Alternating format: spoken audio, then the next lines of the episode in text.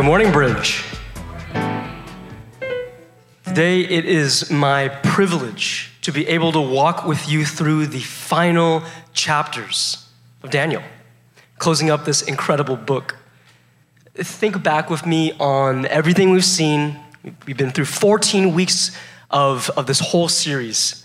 14 weeks ago, we started off in chapter one in Babylon the capital of an evil kingdom that had been allowed to crush God's nation, destroy God's temple, and capture God's people.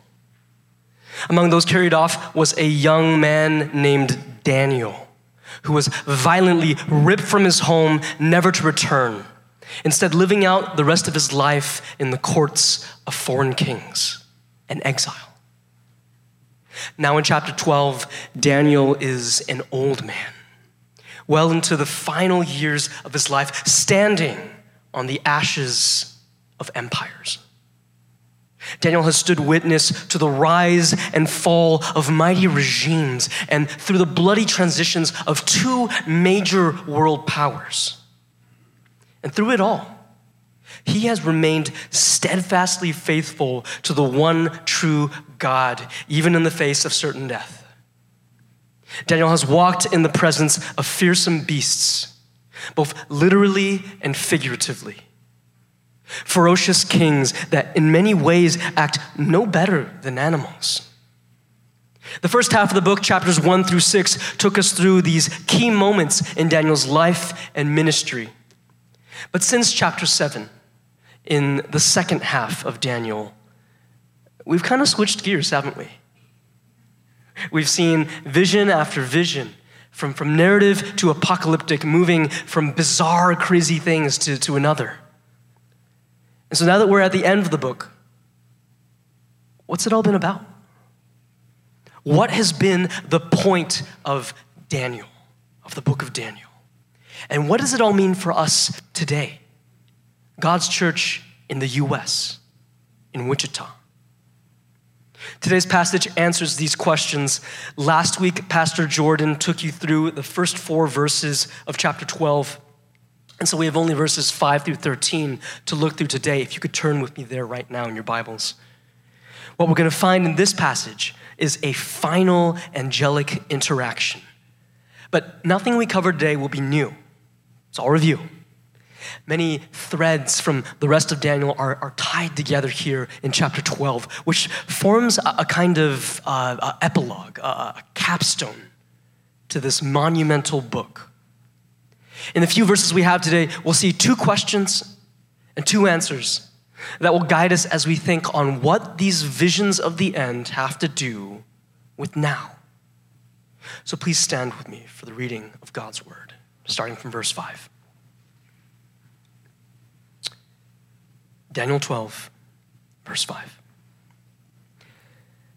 Then I, Daniel, looked, and behold, two others stood, one on this bank of the stream, on one on that bank of the stream. And someone said to the man clothed in linen who was above the waters of the stream, How long shall it be till the end of these wonders?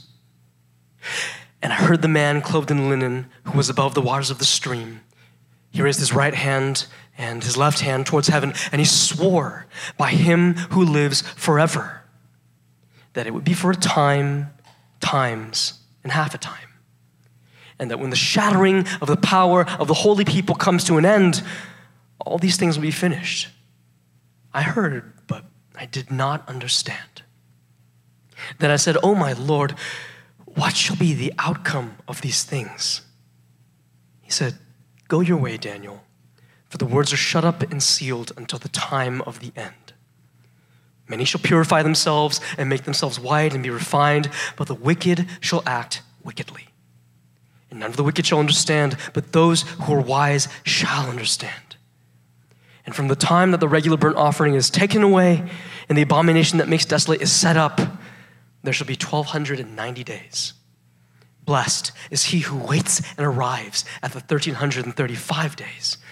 But go your way till the end, and you shall rest and shall stand in your allotted place at the end of the days. This is the word of the Lord. You may be seated.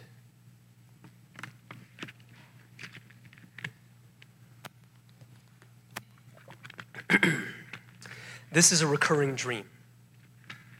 Daniel has seen this vision before, only rearranged, remixed in a, in a different order. Here in chapter 12, Daniel is standing on the side of a stream and he's, he's surrounded by angels, just as he did before in chapter 10 and in chapter 8. And he sees hovering over the waters a man clothed in linen. Is that familiar? It's a lot like the guy we saw in chapter 10, the, the angel who fought against the demon prince of Persia. And in an echo of chapter 8, once again, an angel asks another angel our first question How long? How long? There in verse 6, how long shall it be till the end of these wonders? So, bridge, how long? How long is it going to be? Well, the other angel, the man in linen, makes it easy for us. He responds with a really simple answer, starting in verse 7. And I heard the man clothed in linen who was above the waters of the stream. He raised his right hand and his left hand towards heaven, and he swore by him who lives forever that it would be for a time, times, and half a time. And at the end, and that when the shattering of the power of the holy people comes to an end, all these things would be finished. So there's your answer. It's really simple, right? No, not really. not at all. I, I have a few questions. First off, what in the world does he mean time, times, and half a time? If I was late to a meeting and I called one of you and I said, uh, uh, wait up, I'll be there in uh, ooh, um, maybe uh, time, times, and half a time, probably would not appreciate that answer. And rightfully so. It's vague, it's ambiguous. What, what, what even is a, a time? Is that, are we talking minutes, hours, days, millennia? It's not clear. And this isn't the first time we've been given a mysterious unit of time in which an evil enemy will oppress the people of God. Or as we read here, shatter the power of the holy people. In chapter 7, we see that those beasts, remember those beasts? They will have dominion for a season and a time. And that weird little horn that pokes out of the fourth beast, you remember that? That's going to wear out the saints for a time, times, and half a time. There it is again. The angel in chapter 8 tells us that the end of the desolation will come after 2,300 evenings and mornings. Chapter 9, we hear that the end of transgression will come after 70 weeks. And now, here in chapter 12, again, time, times, and half a time. And just a little bit down in verse 11, we see that from the time that the regular burnt offering is taken away and the abomination that makes desolate is set up, there shall be 1,290 days. Blessed is he who waits and arrives at the 1335 days. What's going on? Why are all the numbers different? 1290, 1335, 2300, 70. How many days is it going to be? Are these literal days, 24 hour periods? If not, then what in the world are they? How does it all relate to the 70 weeks and the mysterious time, times, and half a time?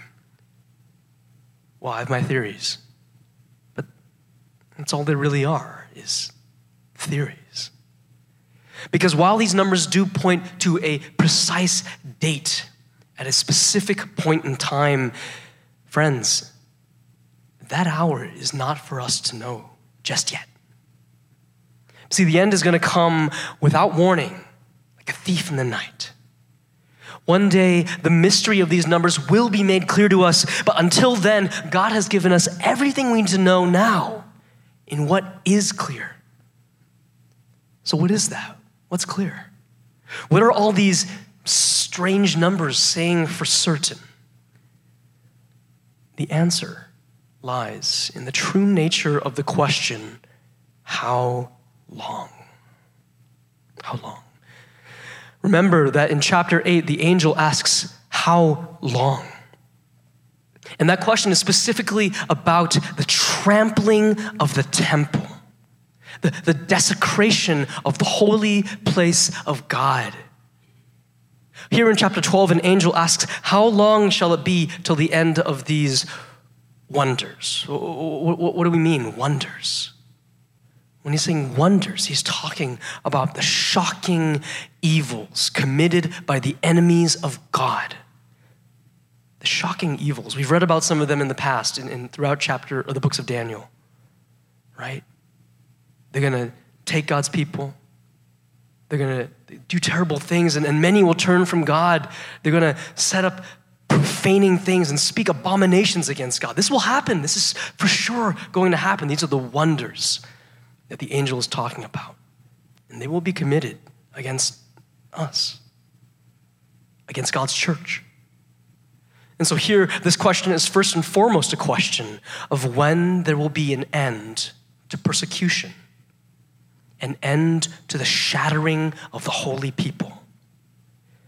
See, in the Bible, that phrase, how long, is not just a calendar question, a chronological curiosity.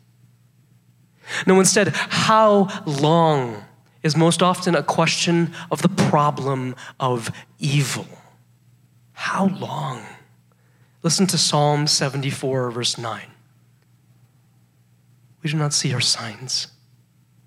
There's no longer any prophet, and there is none among us who knows how long. And then the psalmist asks God, How long, God? Is the foe to scoff? How long, O Lord? Is the enemy to revile your name forever? Christ Himself asked this question in Matthew 17. Oh, faithless and twisted generation, how long am I to be with you? How long am I to bear with you? And in the book of Revelation, when the seals are opened, the martyrs of Christ will cry out with a loud voice, O sovereign Lord, holy and true, how long? before you will judge and avenge our blood on those who dwell on the earth. How long? Well, the answer throughout this passage in Daniel itself is simply this not much longer. Not much longer. Evil will come to an end. It's a promise. How long exactly is not for us to know, but know this although sin will continue and even seem to be growing out of control, God will not let evil continue forever. Christ tells us in Matthew 24 that in the end times, great tribulation will come, unlike anything that has ever come before or after. And he says, if those days had not been cut short, no human being would be saved. But for the sake of the elect for you guys. Those days will be cut short. This is precisely what God has been saying to us in all these mysterious units of time. That even though the enemy reigns right now, the days of evil will be cut short. A time, times, and then only half a time. Brothers and sisters, right now it feels a lot like evil is winning. Like the darkness is only getting darker and there is no light at all. You may take a look around at our broken, broken world and it may seem hopeless. Like things will never get better. You look at just, I mean, the fact that there's so few people in the pews, the fact that this pandemic has just taken people out, disrupted their lives even ended some of their lives.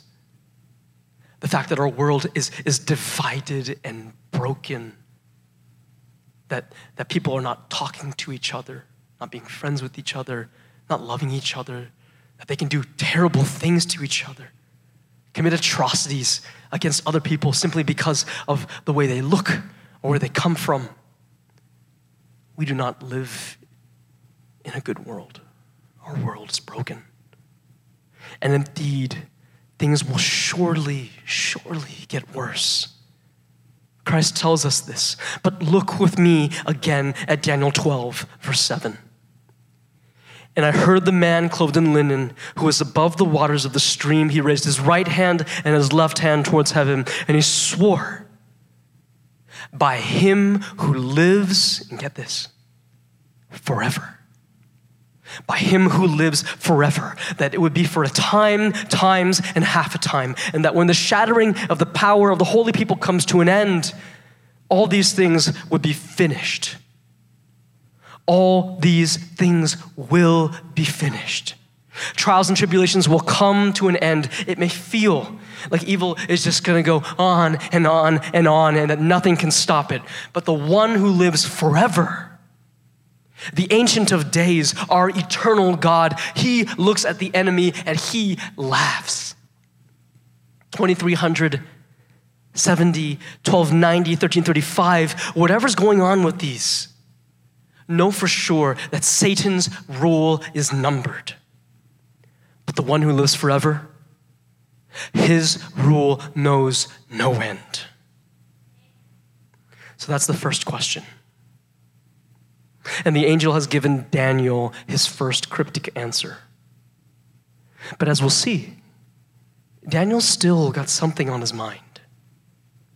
Because, sure, God's going to win in the end, but doesn't he always? More importantly, what does that mean for his people, for Israel? After all, Daniel's lived his whole adult life in exile, and even though by this point some of the Jews have gone back, it feels an awful lot like the exile is still continuing. See, Daniel's people, they're lost. Their time in exile, their judgment has not cleansed them of their sin. They have not repented. They have not turned to God. That's why, if you think back to chapter 9, chapter 9, in that chapter, Daniel mourns. He puts on sackcloth and ashes. He confesses the sins of his people, and he asks God to have mercy on them for his name's sake. Will God show mercy? Will he take back his wayward people? This is Daniel's burning question. And so he asks the angel bluntly our final question today What's the outcome? What comes after? What comes after the end? Verse 8 I heard, but I did not understand. And I said, Oh, my Lord, what shall be the outcome of these things? Now, at first glance, this question seems pretty open ended. What outcome? That could refer to any number of things. But as we've seen, Daniel has a deep concern for one thing the fate of his people. And so when Daniel asks, What shall be the outcome? The question is really this What's the outcome for the people of God? What will happen to God's people, a people who have wandered so far from God? And so the angel answers Daniel according to his heart in verse 9. He said, Go your way, Daniel, for the words are shut up and sealed until the time of the end. Many shall purify themselves and make themselves white and be refined, but the wicked shall act wickedly and none of the wicked shall understand, but those who are wise shall understand. What will happen to the people of God? Well, it's simple. The angel says, There are the wicked, and then there are the wise. The wicked and the wise. What does that mean? Well, last week we saw that the wise shall shine like the brightness of the stars forever and ever. And today we're told that the wicked shall act wickedly, as the wicked tend to do, and they will not understand. So this begs the question who are the wicked? Now, my gut instinct in answering that question, who are the wicked, is to think of the enemy, right? Satan and the beasts and the wicked kings, the abomination of desolation, the Antichrist. But actually, in the book of Daniel, none of those are ever referred to by the word wicked. Instead, in chapter 9, it is Israel that has acted wickedly and failed to repent, even after 70 years in exile. Last week in chapter 11, we saw the people of God divided into two groups. On one side, the people who know their God, and on the other, those who violate the covenant, or more literally in the Hebrew, those who act wickedly against the covenant. Here, then, in chapter 12, the wicked does not refer to those who are outside of the covenant community, but rather to those who are within, but who fail to act like it. In other words, the question for us, the people of God today, for you, Bridge, isn't what will happen to them, the enemies. The question is are you the wicked or the wise? Are you the wicked or the wise? And this is not an easy question. Look at your life. Look at your sins. The darkness that you, you can't seem to shake. The people you've hurt. The evil that has a hold on you. And ask yourself honestly are you wicked or wise? How do we even know? Well, the text today gives us a couple of things that characterize the wise. In verse 9, characteristic number one the wicked are purified, made white, and refined. But how do you go about getting refined? Can you purify yourself? Would, would you even know where to start? Characteristic number two, in verse 10, the wise shall understand. But remember that in verse 8, Daniel, the prophet Daniel, says, I heard, but I did not understand. In fact, with every vision in the second half of the book, Daniel has expressed a complete lack of understanding.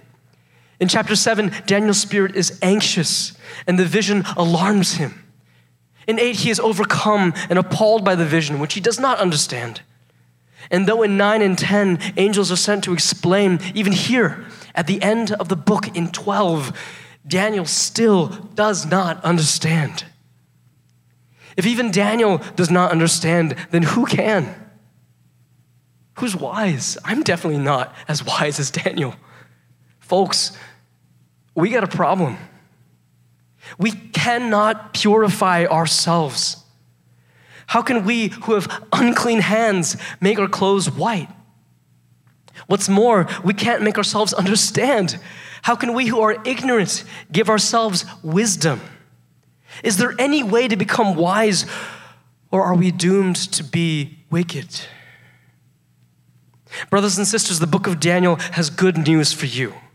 And it lies all the way back in chapter 1, where we see that God gave Daniel and his friends learning and skill in all literature and wisdom.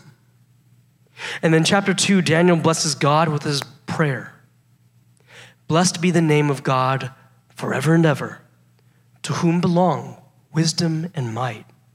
He changes times and seasons. He removes kings and sets up kings. He gives wisdom to the wise and knowledge to those who have understanding. In other words, yes, the wise are those who have wisdom. That only makes sense. But wisdom comes from God. God alone makes us wise. God alone gives us understanding. Yes, the wise are pure, their clothes are white, they are refined. But listen to these words that describe those who will suffer for Christ from the book of Revelation. These are the ones coming out of the great tribulation. They have washed their robes and made them white with the blood of the Lamb. With the blood of the Lamb.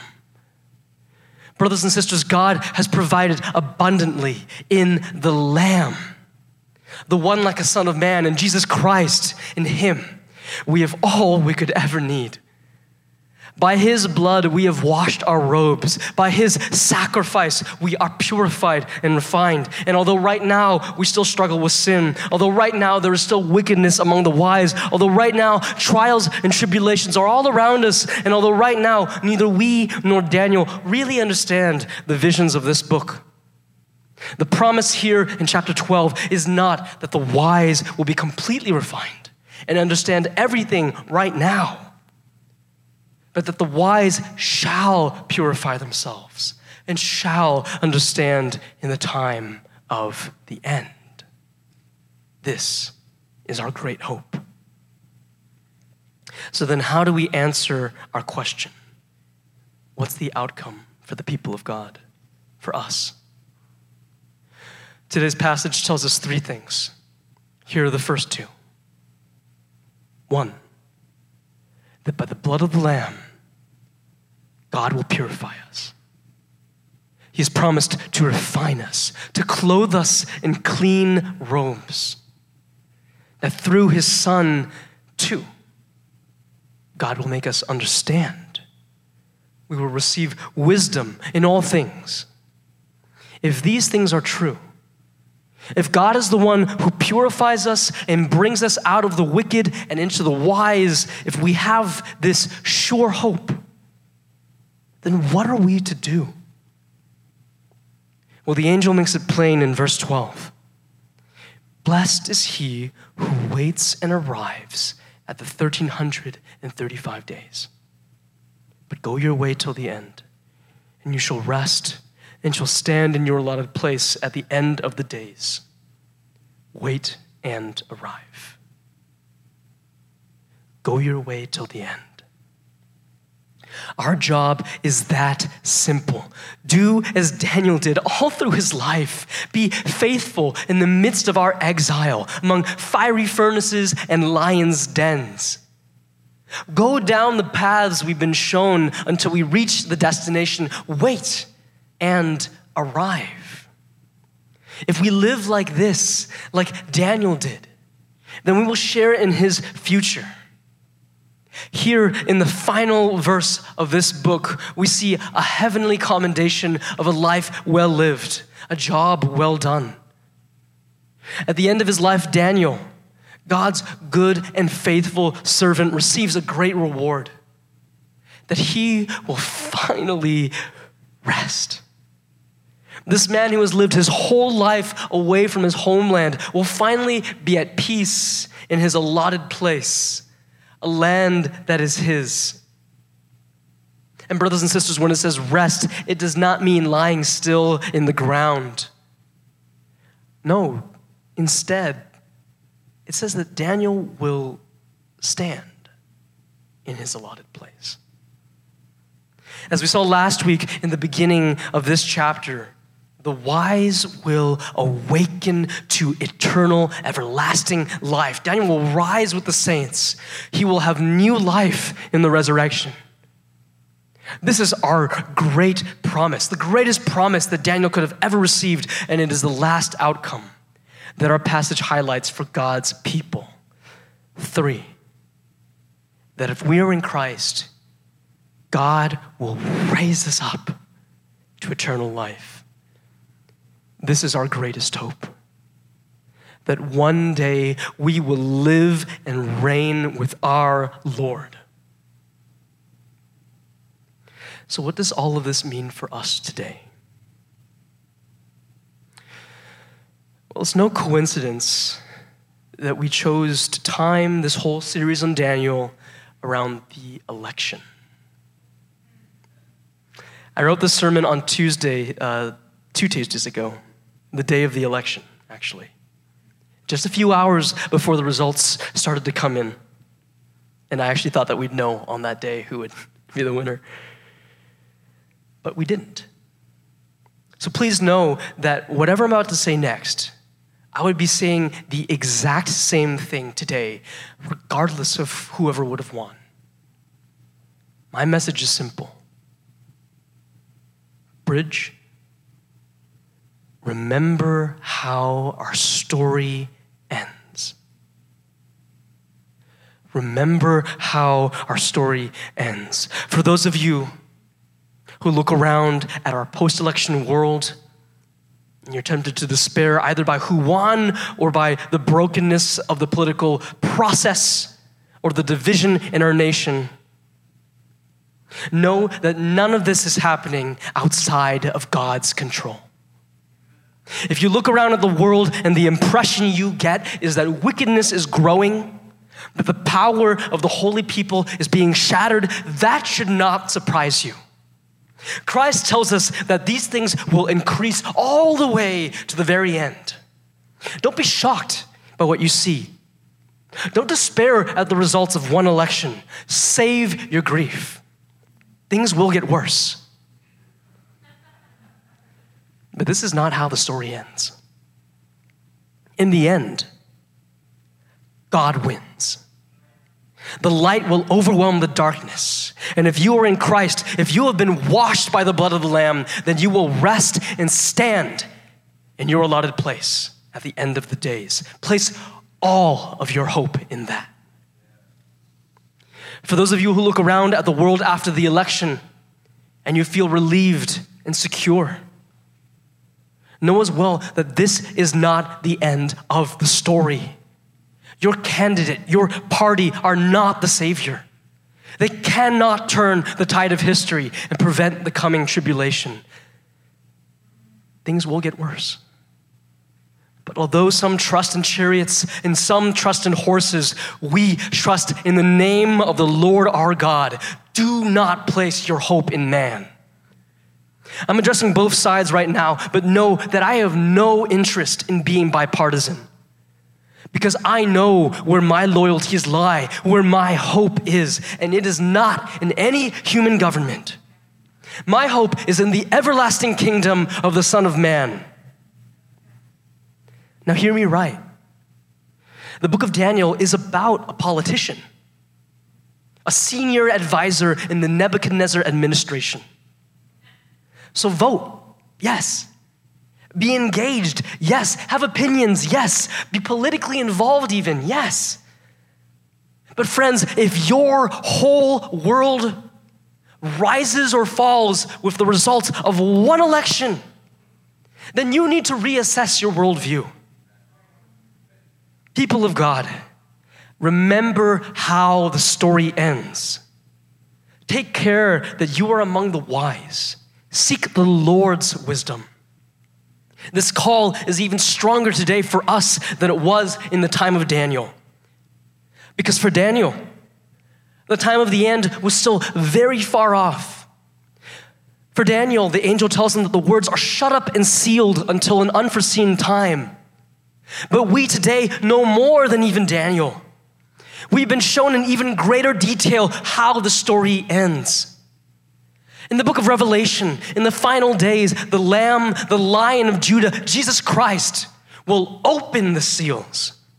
And an angel like the one we saw today will raise his right hand to heaven and swear by him who lives forever that there will be no more delay. On the last page, we are told not to seal up the words of this prophecy, for the time is near. Bridge, we know how the story ends. And it ends with Christ returning to set all things right. And we know that surely he is coming soon. So until then, blessed is he who waits and arrives. Let's pray. Dear Lord, sometimes the world looks dark. Sometimes it seems like sickness or division or oppression. God, that all these things are just gonna win. That's what we're told, right, God? That the world is winning, that there is no hope. But we know better. Lord, we know better. We know that you will win. Lord, you've given us the book of Daniel to teach us that in the end, you will sit on your throne you will win. You will set all things right. Lord, we look so much to that day. We look forward to it desperately. Lord, teach us. Teach us how to wait and arrive, how to come to the final days. Give us the endurance, God. Give us the wisdom necessary to live in such dark times. Lord, help all those who are despairing right now, all those who are stuck at home and, and feel no light. God, I pray that you would be with them, encourage them, comfort them, God. Give them the hope of a future. God, the hope of your future. Lord, we place, we place all our hope in Christ. Lord, we place all our hope that someday we will rise from the grave and dwell with Him. God, take our mind off of all of, of the things that we see on the news, the things that we see around us, God, and fix our eyes on you. Help us to see the truths that you've taught us in Daniel, to not forget them. Lord, we, we need you. We need to lean on you Teach us how to do that. And until then, Lord, teach us how to wait and to arrive. God, we need you. Lord, we pray that you would hasten the day and we anticipate your return. We anticipate the coming of our Lord Jesus Christ. But until then, we pray every single day in His name, calling on His name, on the name of the Lord Jesus Christ.